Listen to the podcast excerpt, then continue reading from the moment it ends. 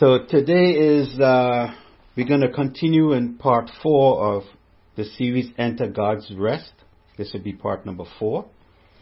And uh, the scriptures that we, that this came off from, or this series started from, Hebrews chapter 3 verses 7 through 11. I'm not going to read it today, but uh, we'll continue from that again. So today I want to continue talking about um, what we talked about last week. We started talking about the things that kept the Israelites from entering God's rest. So there are certain things that kept them from entering into, into His rest. And we were in Numbers chapter 13 last week. And I'm just going to give a brief uh, review of what we talked about, just highlight a few things that I think we need to remember.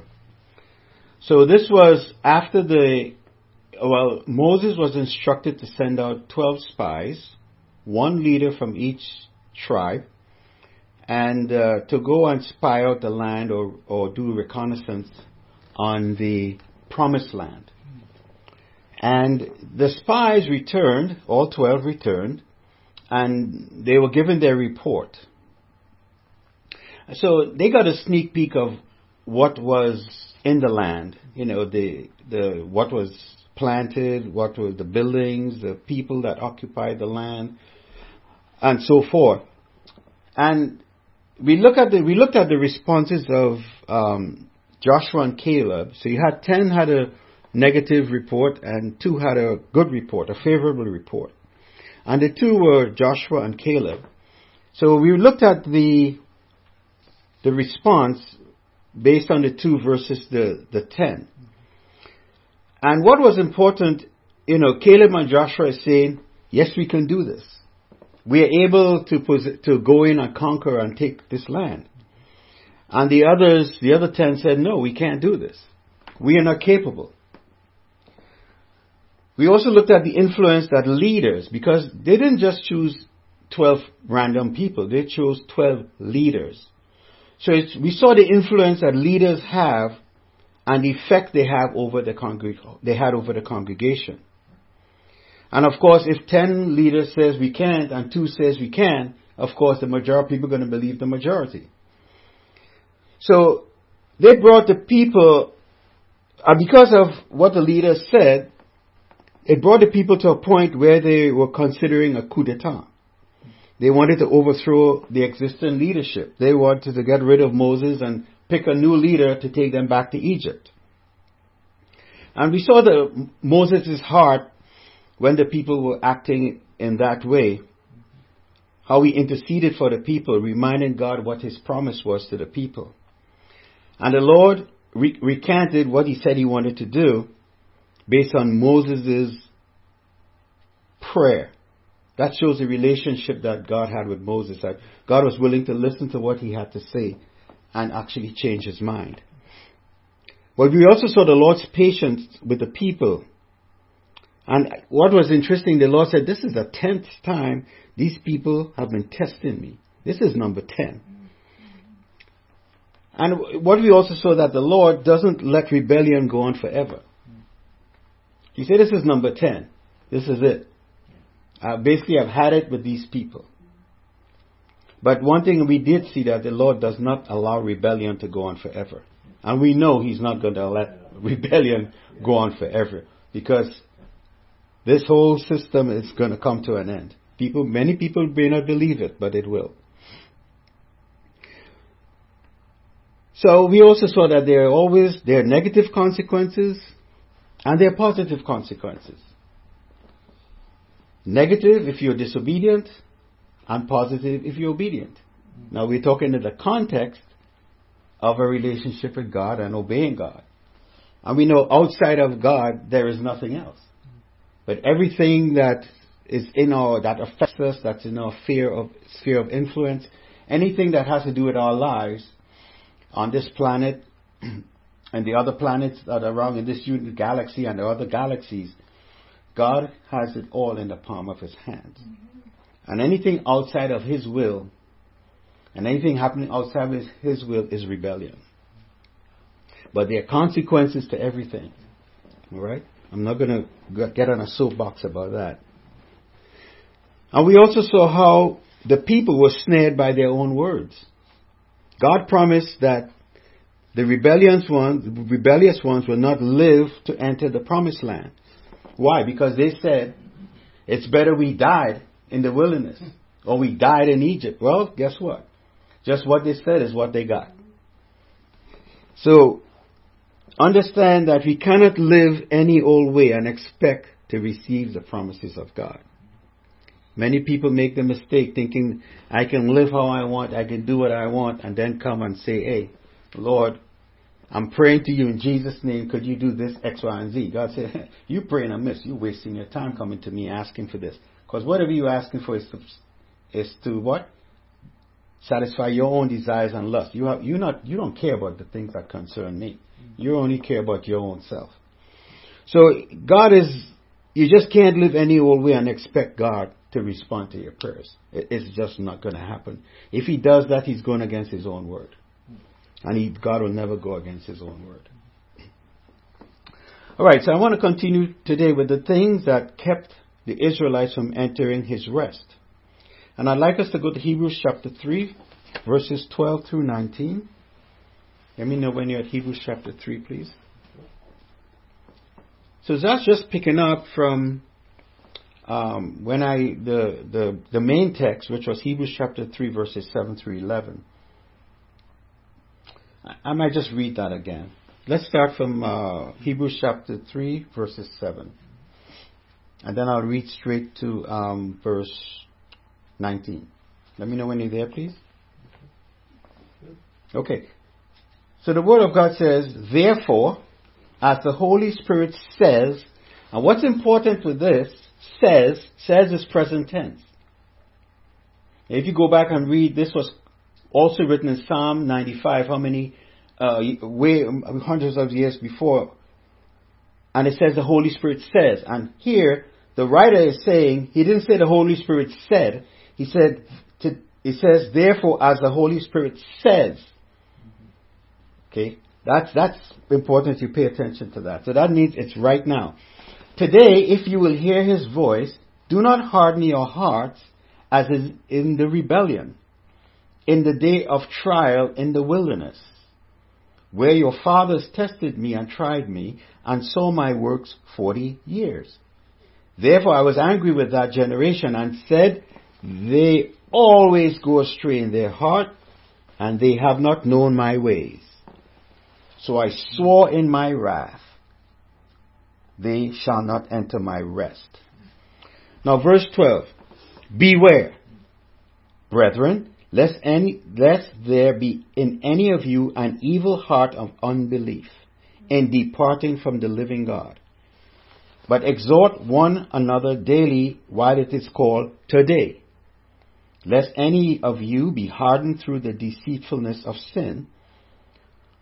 For we have become partakers of Christ if we hold the beginning, if we hold the beginning of our confidence steadfast to the end, while it is said, Today, if you will hear his voice, do not harden your hearts as in the rebellion. For who have heard rebel? For who have heard rebelled? Indeed, was it not all those who came out of Egypt, led by Moses? Now, with whom was he angry forty years? Was it not with those who sinned, whose corpses fell in the wilderness? And to whom did he swear that they would not enter his rest, but to those who did not obey? So we see that they could not enter in because of unbelief. All right. So, if you what is what was amazing about um, if you go to verse twelve, it says, "Beware." He said, "Beware." After he said, he quoted what was said by the Holy Spirit back in Psalm ninety-five. So beware is a warning. Beware, brethren, lest there be in any of you an evil heart of unbelief and departing from the living God. Lest anyone fail after the example, the same example of having an evil heart of unbelief. Because that is what was happening with the children of Israel, the congregation. He said, Beware. This is a warning. Don't end up in the same place they were with an evil heart of unbelief. Having a heart hardened through the deceitfulness of sin. A desire to satisfy the flesh and not yield to the spirit. Wanting to do what seems right for themselves or for, for self. He says today, today is now, in this moment, and every moment, do not harden your heart, tells me that there is a choice we have to make. He's saying today, if you hear his voice, do not harden your heart. He's saying in this moment, when you hear his voice, when you hear the word, it could be audibly from someone else. It could be when you read in your Bible, the Spirit speaks to you. Or as we talked about earlier, when you're praying, the Spirit speaks to you. That means you're being given a word. In that moment, obey it. The word you receive, obey it. Don't harden your heart. That's what it means today, now, in the moment. Do not harden your heart. When you, when you talk to people about Christ, when you talk to people about repenting of sin, they hear in a word and they choose whether they're going to obey or not obey. Everything is a choice. Everything is a choice. You have your children. You tell them, well, in a nice way, you're trying to tell them what you would like them to do, how they need to conduct themselves.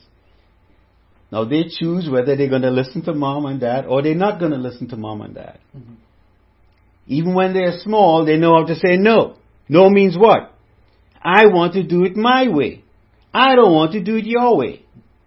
That's rebellion. And we laugh because we think it's cute. Then when they become teenagers, it's not cute anymore. When they say no, and they, well, whatever it is they will do, that's a spirit of rebellion. The choice is whether you're going to yield or not yield, whether you're going to harden your heart or not harden your heart. The choice is up to the individual. And the children of Israel, the same thing. Even though they were a congregation, individually they all had a choice whether to yield or not yield. Even though the leader said, no, we can't do it, they have a choice to say, say well, hmm, okay, that's what they said, but yeah. what do I believe? So they just went with what the masses said because of their own fear, because of their own insecurity, because of the desires of their own flesh. Now the key, as I said, is today. When you hear His word, do not disobey. We have to make a choice to obey. Now, rebellion and disobedience are sin. The consequence is separation from God, and the eventual result is death. Now, what it said here in verse 19, it says what? Well, verse 18. To whom did he swear that they could not enter his rest? But to those who did not obey. So we see they could not enter in because of unbelief. They could not enter in because I believe, and one of the things I believe is that the root of unbelief is disobedience. The root of unbelief is disobedience. Disobedience lies in the moral loathing of authority and in the pride of independence. Disobedience lies in the moral loathing of authority. Because the disobedience is because somebody is telling you how you should conduct yourself.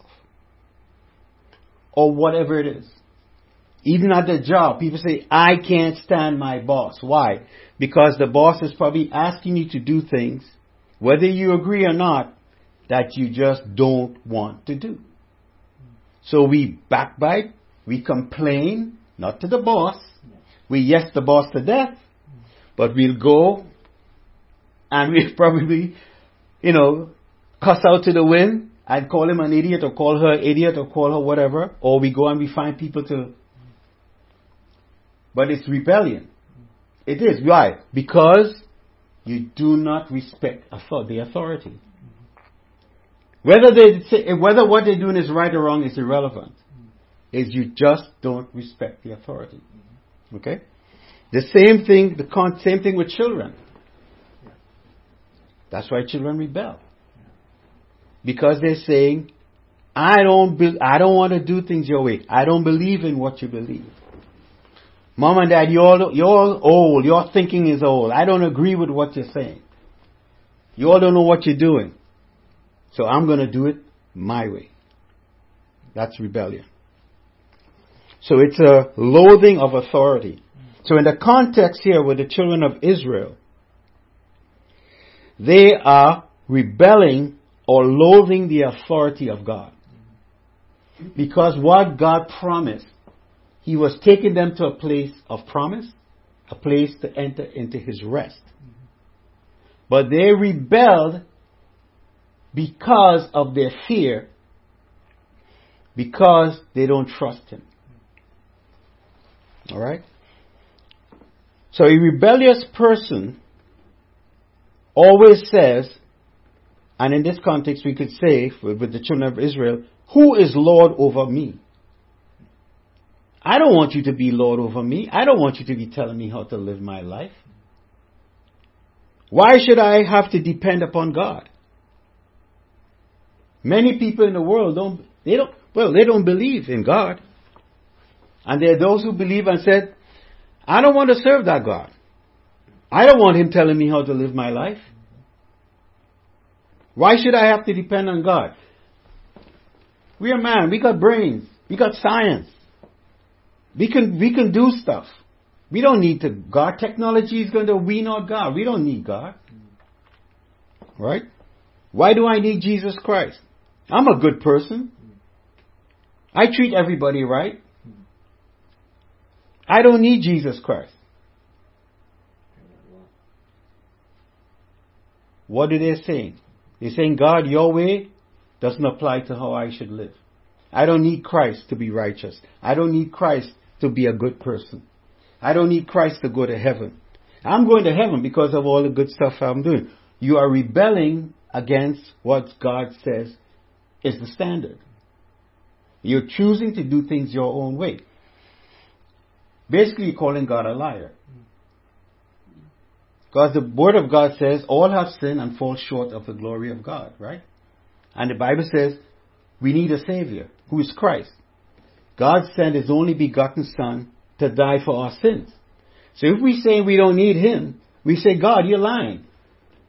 Saying that we need a Savior. We don't need a Savior. That's rebellion. Alright? So unbelief leads to rebellion, which leads to further disobedience. The less a person trusts God, the more that person disobeys. And the more that person disobeys, the further away that person gets from God.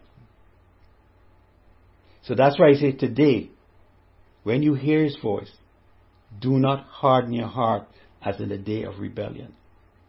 We always have to be, have a consciousness of our relationship with the Father through Christ. The Word of God said, no, in, in Psalm 37 4 it says, Delight yourself in the, also in the Lord, and he, he shall give you the desires of your heart. That word delight means to be soft and pliable. Delight yourself in the Lord means you have to be soft and pliable. Means what? You have to yield to the Word of God. And He will, when you do that, He will give you the desires of your heart. Okay? So when I was reading, I was studying this, I said, wow, those scriptures just came to me. Wow, it delight yourself in the Lord. Be soft and pliable. One thing we have to remember that these scriptures are for our learning and examples. That we will not, that we will know how to conduct our lives.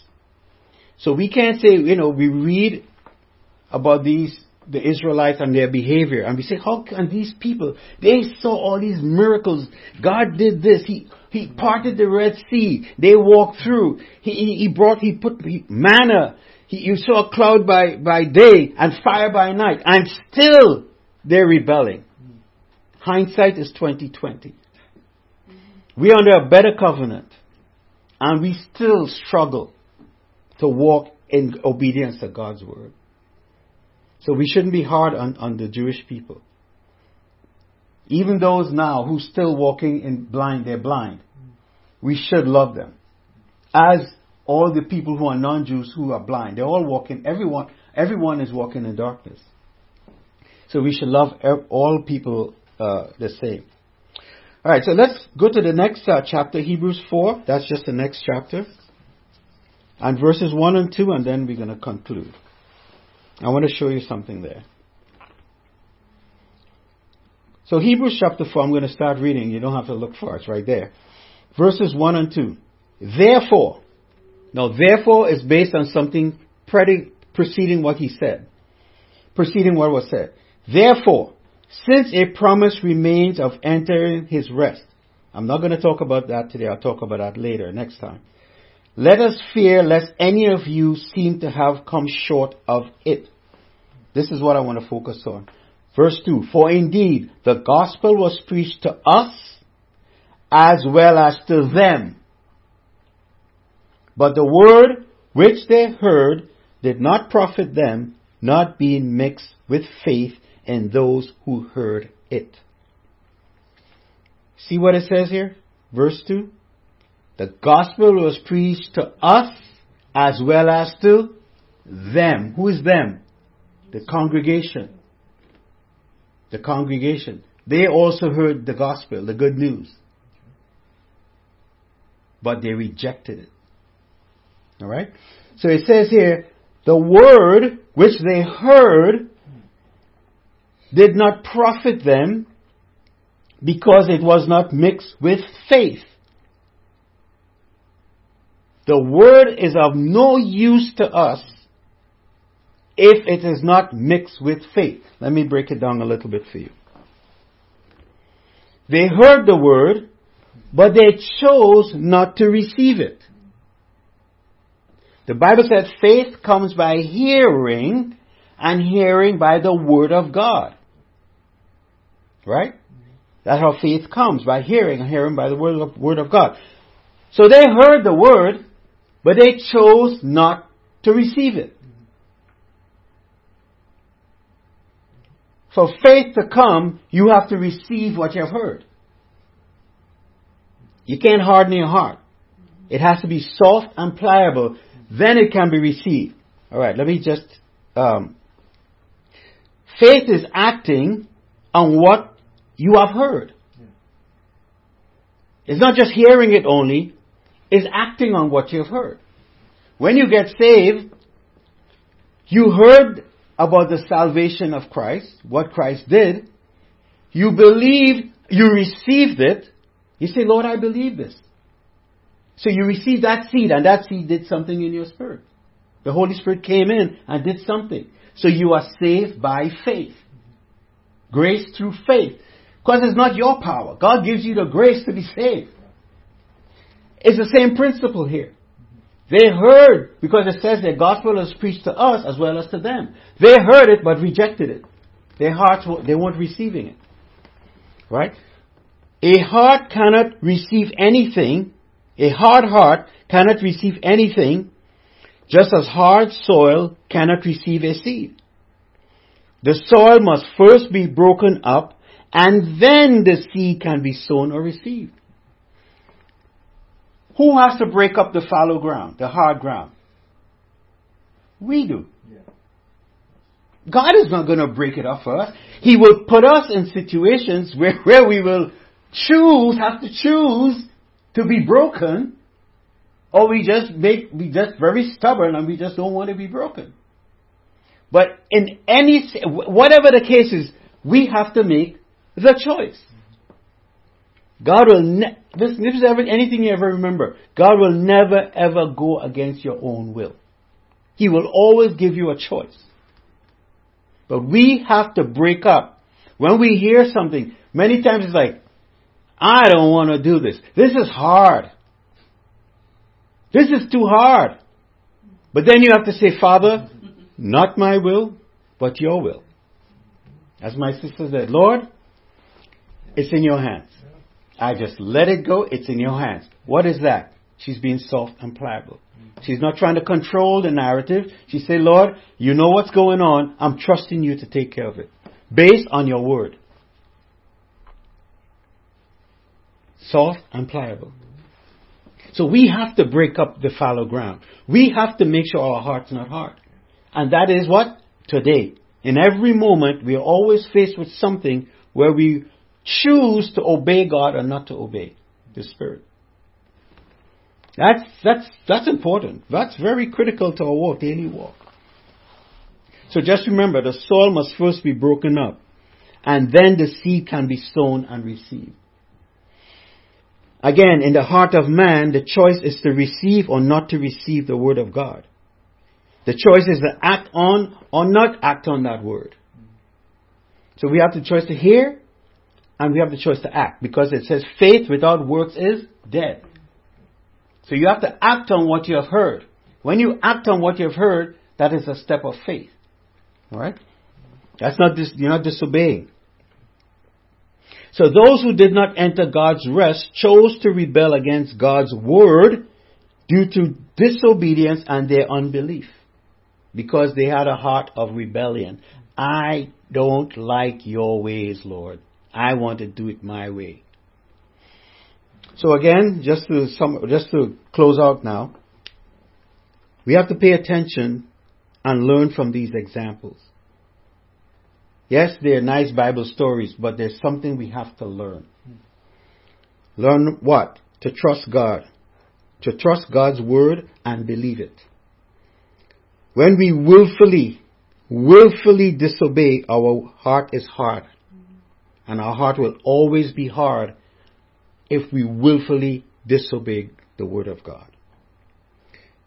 Take God at his word. No matter what others are saying or doing. We cannot blame others for what is not or is happening in our lives. Let me repeat that. The children of Israel, the congregation listened to the leaders, but they all paid the price. The congregation can't blame the leaders for the decision they made individually. They all died. So God holds each one of them responsible for their own choice. Okay? So, you can't blame other people for what is happening in your life or what is not happening in your life. Selah. Watch what we say in relation to what the Lord has already said about us. Watch what we say in relation to what God has already said about us. Because if we speak contrary to what God says about who we are, we are calling him a liar. Why never call God a liar? Yes, you did. When you say I am, when he says you are the righteous, you're born again, you are the righteousness of God. The righteousness is not yours, it's, it's to my son. You say, no, no, I'm not righteous. I'm no good. I'm the, you just say, well, you don't believe my word? You're calling God a liar. People say, oh, I love God, but I don't believe in Jesus. Jesus is not, he's not the savior. What you, you're calling God a liar.